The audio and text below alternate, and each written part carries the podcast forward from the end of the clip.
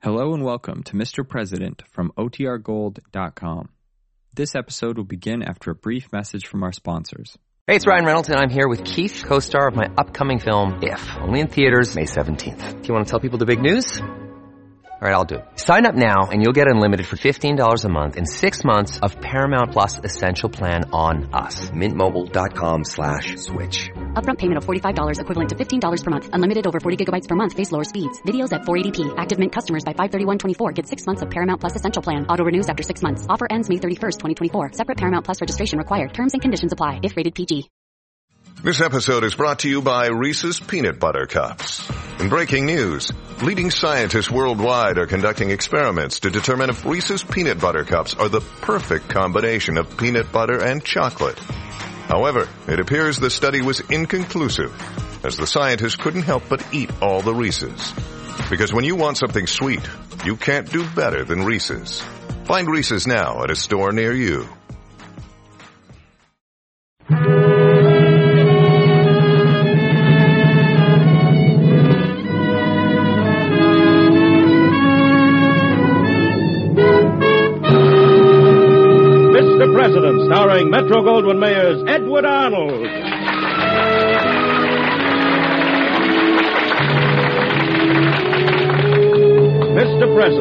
Home in the White House, the elected leader of our people, our fellow citizen and neighbor. These are little known stories of the men who've lived in the White House. Dramatic, exciting events in their lives that you and I so rarely hear. True human stories of Mr. President.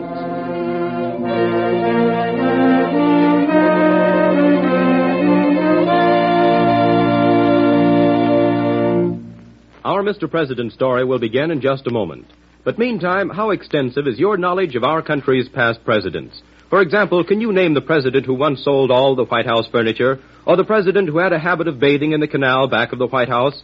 There are so many colorful anecdotes about our former chief executives that it's not surprising we find the lives of American presidents so fascinating. Perhaps it's because most of us can identify ourselves with their way of life. Their private ambitions, their relationships with their wives, children, and friends are so much like our own that we often feel their stories are our stories too. Each week, Mr. President removes the pedestal from under our famous leaders to reveal them as they were, human beings whose desires and ambitions were much the same as yours and mine. Listen to this absorbing drama and see if you can name the president upon whom the story is built. Now, in just a moment, Edward Arnold as Mr. President.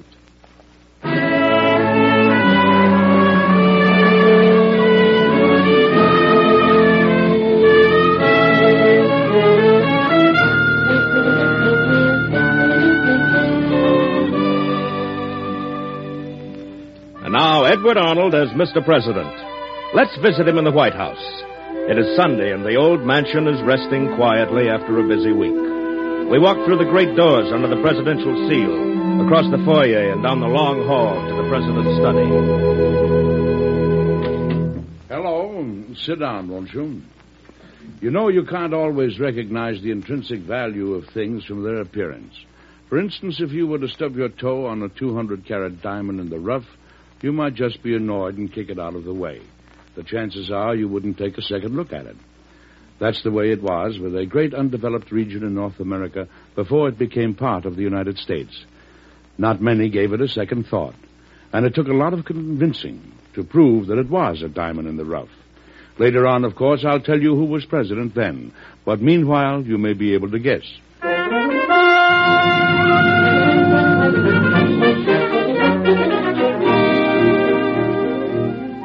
Perhaps I wouldn't have realized the importance of the great Oregon Territory myself if it hadn't been for the advice of the General, one of my oldest and dearest friends, a man of vision, a great statesman, an ex-president.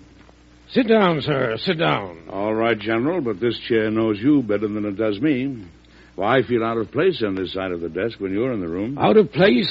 I did a lot of work to get you on that side of the desk, Mr. President. I know you did, and I'm very grateful to you, sir. and so far, you've done all right. Read your inaugural speech. Yeah, not bad, not bad at all. Well, coming from you, that's higher praise than I could hope for, sir. The reason I know it's good is that the British don't like it.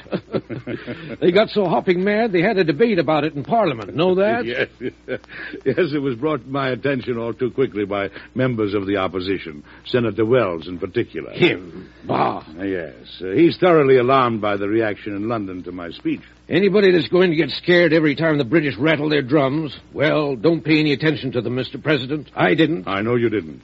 I guess I've made a lot of mistakes in my life. But if I've learned anything, it's this. When you believe in something strongly enough, you've got to act bold, or somebody's bound to talk you out of it. General, everyone, and your enemies most of all, have always had the highest respect for your courage. Of course. Now that I'm out of office, they all love me. But they didn't call it courage when I was sitting in that chair. You've been in public office a long time, Mr. President, but that particular chair is a target that's hard to resist. You'll find that out soon enough. I know, General, but as long as I have you around to give me moral support, I think I can stand it. Hang it all, Mr. President, you can't count on anybody else in this Oregon affair. Sure, you've made fine speeches. You're thinking right. But words and thinking aren't enough. You've got to act. Well, I intend to, sir. When? Well, uh, I. That's just it. It takes more than good intentions. You've got to do it now before the British get a foothold in Oregon and swindle us out of it. Well, our title to that land, General, is clear and unquestionable. Sure, sure it is. But the British say their title is clear and unquestionable, too. And you know what they're saying about you? They think you're weak-kneed, that you'll hesitate and shrink at the threat of war. Well, there's no, been no real threat of war, General. Not yet. But they're going to make a big fuss, and you know it. And you know why? Because Oregon is a great country for people who have eyes to see it. It's got timber and mountains filled with ore, and land that'll grow anything. Sure, the British want it. If you don't do something about it pretty quick, they're going to get it. General, all I can say is I intend to meet this issue with energy and promptness. Good, but you can't be too prompt. Now, look, uh, I hope you don't mind my friendly suggestion. Of course not. I'm honored, sir. You know, the older you get, the more you like to hear yourself talk. There isn't much else left to do. well, General, whenever you feel like talking, will you please come to see me? And I promise you, I'll do everything I can about Oregon. Well, that's all I came to see you about. Well, you'll take care of yourself, of course, won't you, General? Sure, sure I will. Uh, but, Mr. President, I think you'd better take care of your health, too. You're going to need it. Good day, sir. Good day, General. Goodbye, Miss Sarah. Goodbye, sir. Miss Uh, yes, Mr. President. I want you to get in touch with the Secretary of State, Mr. Buchanan, immediately. Have him prepare a new map and a survey of the Oregon Territory and bring it to me as soon as possible.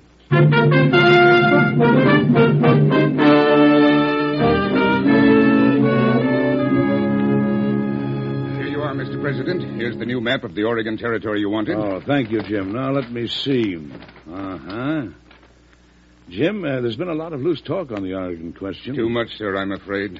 It's only added to the confusion. Well, I'm not confused. It's all very clear. Now is the time to make the first move. Look, the British claim all this area down here. That's right. And on the other hand, we, and uh, we have maps on file in the archives of England itself to substantiate it, we claim the territory up to here. Yes. Well, I suppose to strike a quick bargain, we'll have to make some kind of a concession. All right, now this is our offer. We'll divide the territory about here, along the 49th parallel. That is, of course, without free navigation of the Columbia River. That's a very generous offer, sir. I think it is. I hope the British realize it. I'll take it to Sir Richard Pakenham at once, sir. Fine. Uh, and will you make it clear to the British minister that it will be to his country's best interest to accept this offer now?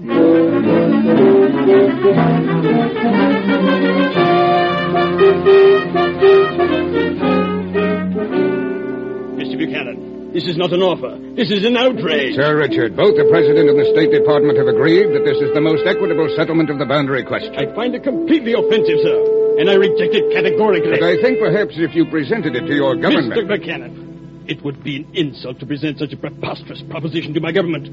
Good day, sir.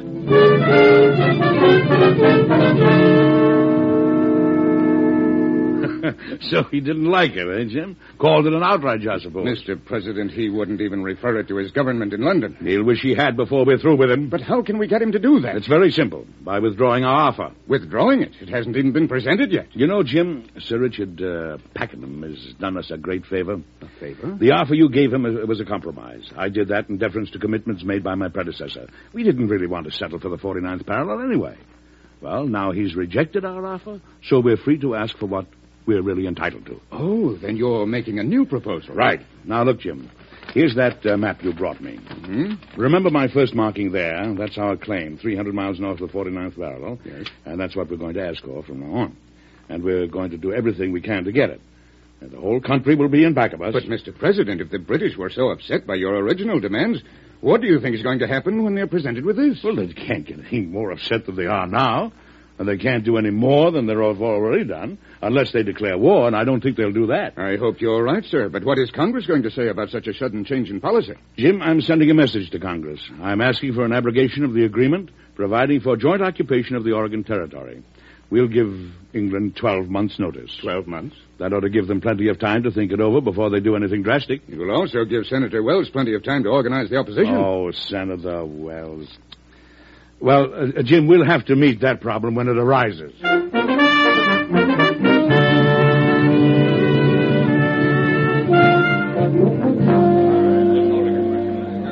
Speaker! Mr. Speaker! Senator Wells has the floor. Senator? Gentlemen, you have heard the President's message to Congress. I am sure you are all as shocked and disturbed by its implications as I am.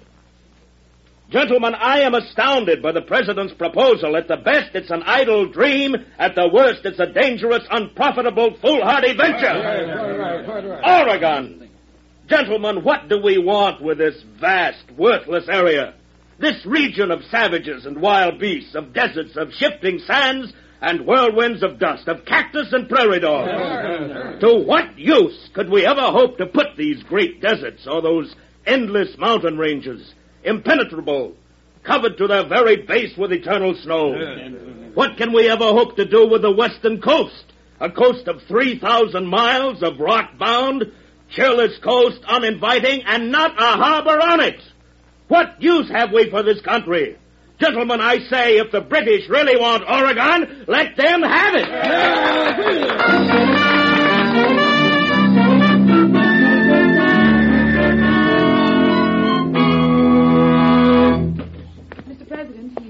Who's here? Well, you did want to see Senator Wells, didn't you? Hmm? Wells? Oh, yes, of course I wanted to see him. I want to find out if he really believes all that nonsense he told Congress yesterday. Senator Wells has a tendency to be carried away by his own eloquence. yes, so I've heard, and very often. you better have him come in, Miss Sarah. Yes, sir. Senator Wells, the president will see you now. Thank you, Miss Earl. Hello, Mr. President. Hello, Senator. I assume, sir, that you've asked me to come here to discuss the Oregon matter with you. You assumed correctly, Senator. Have you read my speech to the Senate, sir? Oh, yes, I have, and very carefully. Did you really mean all you said? I beg your pardon, There's sir. no offense, Senator, I assure you. I meant, do you really believe that Oregon is such a worthless area? I said it, therefore I believe it, sir. Mr. President, although you are not a Westerner, you seem to have a sentimental affection in that direction. But, sir, I am speaking of the far West, and that is something else. Have you ever been to the Oregon Territory, Mr. President? No. Have you? Uh, no, but I've made a very thorough study of it. And so have I. And I can assure you, Mr. President, that if we should be so foolish as to accept responsibility for this region, we shall never cease to regret it. We should have uh, much graver regrets if we shirked that responsibility. I cannot agree with that, sir.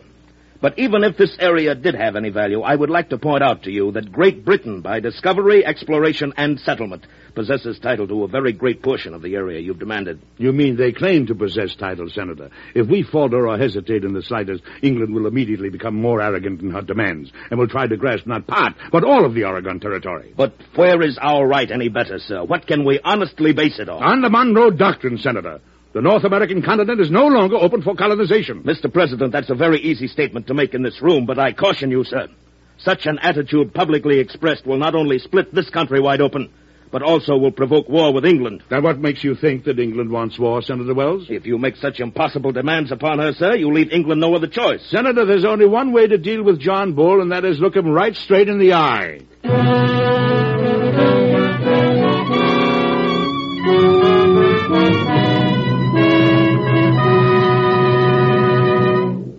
In just a moment, we'll come back to Edward Arnold and Mr. President. Let me tell you about a fellow named, well, let's call him Bob. Bob died last year. People said it was a pity because he was only 32. But the real pity of the situation was that he'd be alive today if only he'd known he was stricken with tuberculosis. You see, tuberculosis no longer needs to be fatal. It can be cured if it is detected. Yet tuberculosis continues to be the leading death-dealing disease among people between the ages of 15 and 44. Here's why. It's estimated that right now 500,000 Americans are afflicted with TB. Remember, the sooner tuberculosis is detected, the quicker and easier the cure. So protect yourself and your family. Have your chest x-rayed. In some places, x-rays can be obtained free or at a nominal cost through a local tuberculosis association or health department. Check your chest. Get a chest x-ray tomorrow. Now, back to Edward Arnold and Mr. President.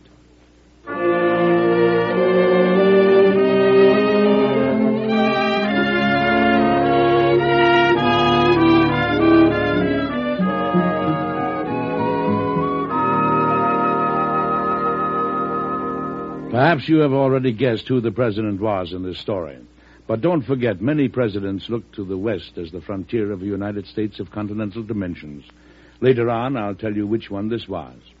In making a new and greater claim for the Oregon Territory, I faced opposition not only from the British who felt strongly that they had clear title to a large part of the region, but also from such influential members of Congress as Senator Wells.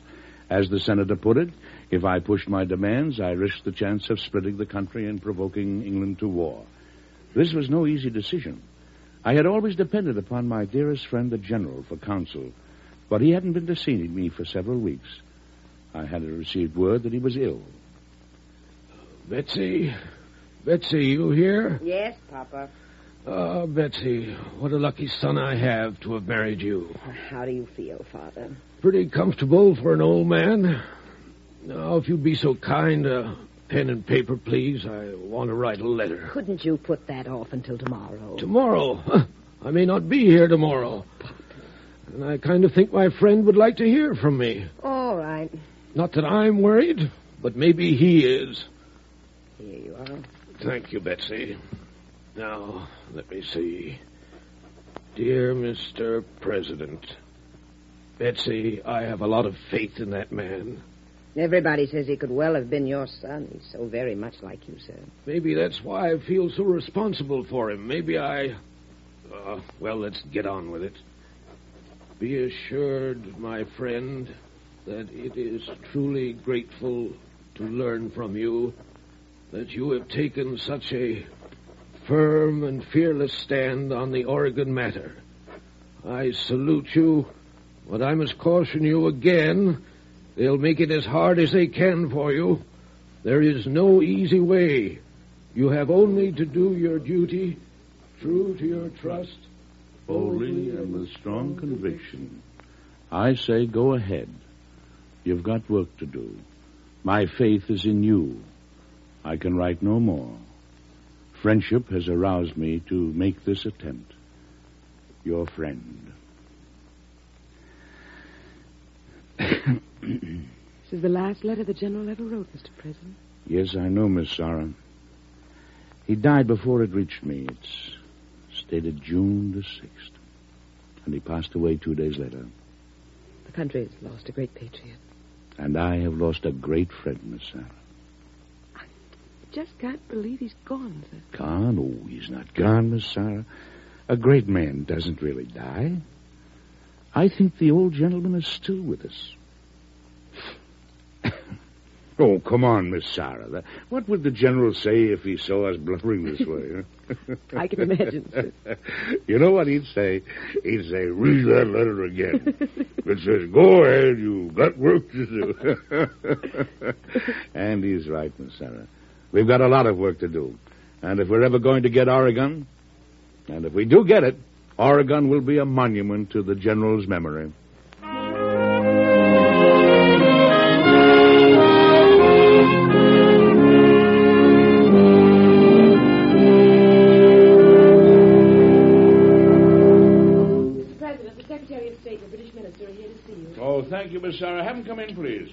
Gentlemen, the President will see you now. Thank you, Miss Sarah. Mr. President. Hello, Mr. Secretary. Sir Richard. Greetings, Mr. President. Sit down, gentlemen, if you please. Thank you. Sir, I have already submitted a proposal to your State Department. But Mr. Buchanan suggested that I deliver it to you personally. Yes? Since it has been impossible to reach any agreement on the Oregon question, I have proposed that we arbitrate it. Arbitrate it? You imply that the territory is to be divided and that the title is in dispute?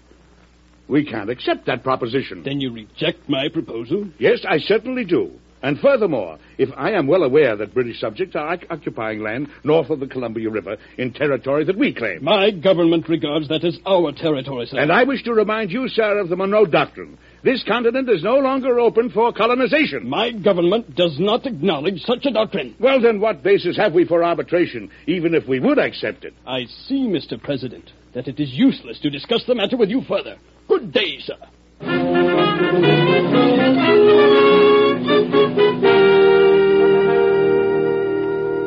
Mr. President, I've come to ask you to listen to reason. Who's reason? I understand that the British want to arbitrate, sir. Yes, they made that suggestion. I strongly recommend that it be accepted, sir. It's the best we'll ever get. On the contrary, it's the least we could ever get.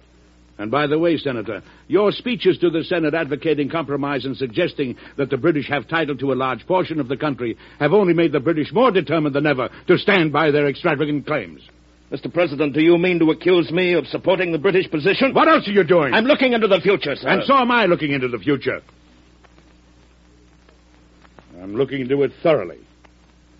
But I'm looking at it through the eyes of the American people. And, Senator, if Congress does not pass that notice to the British, I'll have to go over their heads and appeal to the American people.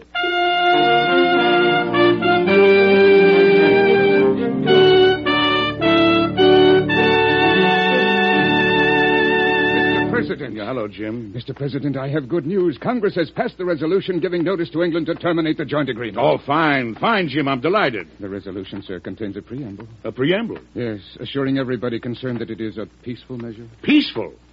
Jim, everything depends upon our maintaining a firm position.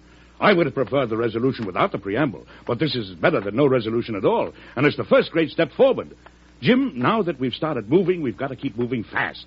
This notice is still only a piece of paper. The British won't really believe we're serious until the until we begin moving to Oregon. And Jim, we've got to start moving.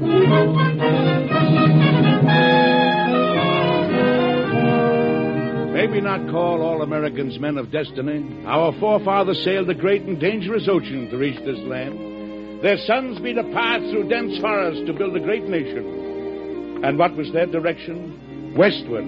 Always westward. And now who will carry on that glorious journey? Who will blaze the long trail to that other great ocean which bounds this land of ours? Once more it will be brave Americans who will fearlessly follow the course of the sun to the west.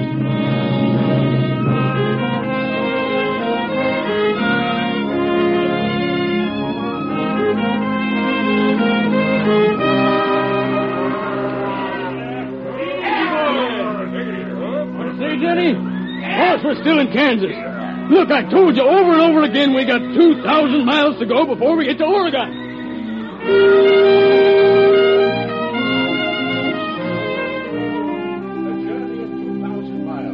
The way lies over trackless wastes, wide and deep rivers, rugged and lofty mountains, and is beset with hostile savages.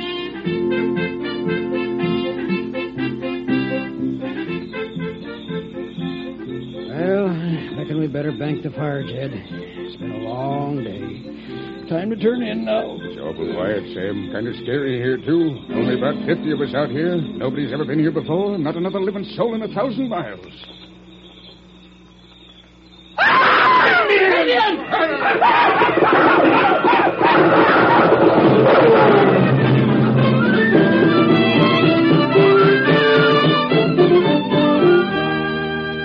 Promise that we will establish a series of blockhouses to protect our brave settlers. For the journey is not easy, and the hardships are many. But no matter how deep the rivers, how high the mountains, what enemies there are, you are men and women found ready and equal to the occasion. And for you, we have prepared large land tracts. And to ensure your security, we have extended federal law over the entire territory. It is your spirit which overcomes every obstacle, which makes a frontier of the impossible, and which has created our great nation. It is you, hardy people, who shall bring and bridge a land from the Atlantic to the Pacific.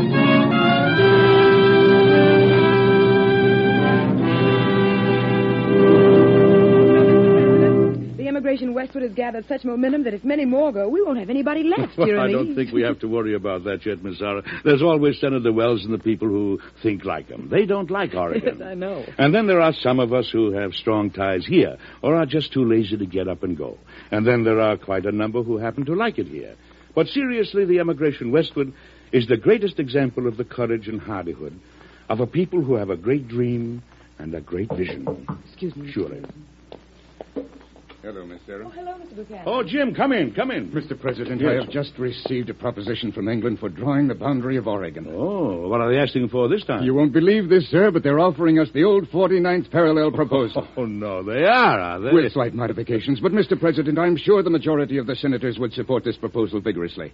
I myself must highly recommend it. Not only will it give us a sizable and desirable portion of the territory, but I am sure that we can get proposal from the Congress. And after all, Mr. President, this is the important. Jim, Jim, wait a minute. You don't have to sell this to me. I beg your pardon. I'm in favor of it. Uh, after all, we'll only be accepting the exact offer we made in the first place. But you have been so strongly committed to your larger demands, sir. Jim, one of the best ways of driving a bargain is to ask for more than you think you'll get. I can see that that's an effective procedure, but, Mr. President, what really has brought England to terms is your encouragement of the great immigration west. After all, with the tremendous influx of American citizens on the Pacific coast, there is no longer any dispute as to its title. Uh, wait a minute, Jim. Wait a minute. Miss Sarah, Yes, sir. uh, what day is this? Well, uh, Thursday, No, no, no. I, I, I mean the date. June 6th. June the 6th. Oh, I thought so. You know, it's wonderful. What is, Mr. President? Miss Sarah, do you remember the last letter the General wrote me before he died? Of course I do, sir. That letter was dated June the 6th, too. Was it? Yes. And I'm sure the General, wherever he is, would be very pleased to know that exactly one year after he wrote that letter, the British have come to terms. And our terms. And our terms. You know something? I wouldn't be at all surprised if the old gentleman hadn't planned this way. Well, all of, all the time, you know.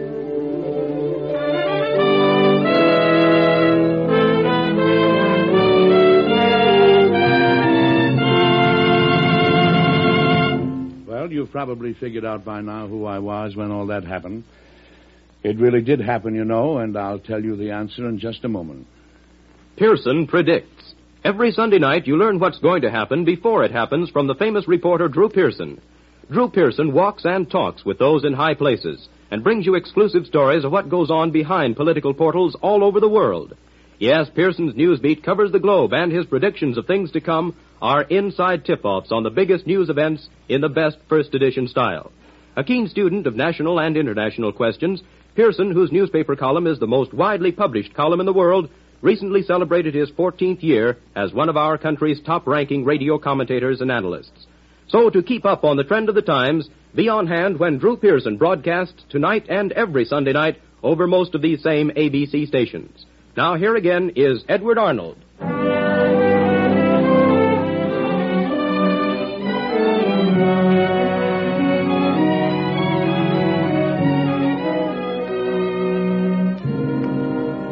The time of this story was 1845 and 1846, and the president then was James K. Polk, who was elected president under the famous slogan of 54 40 or fight. He took full leadership on the question of the Oregon Territory and almost single handedly pushed it to a successful conclusion. And the old general and ex president was none other than Old Hickory himself. Yes, if it hadn't been for the influence of uh, Andrew Jackson and the courageous and determined battle of his protege, James Polk, who incidentally was known as Young Hickory, we might today be standing on British territory as we do this broadcast on the banks of the Columbia River in Portland, Oregon, USA. Come and see me again next week, won't you? I'll have another story for you about Mr. President that I'm sure you'll enjoy. Goodbye.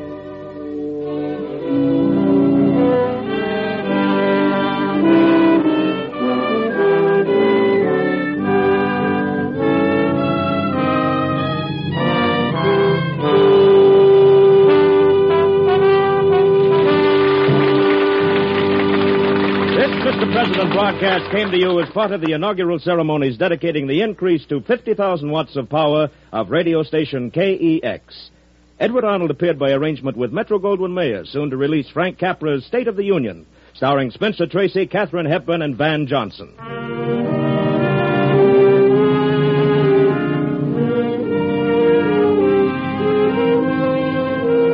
Mr. President was created by Robert G. Jennings. It is produced and directed by Dwight Hauser. Miss Sarah was played by Betty Lou Gerson. This story by Milton Merlin was suggested by incidents in the administration of President James K. Polk. Music was composed and conducted by Basil Adlam.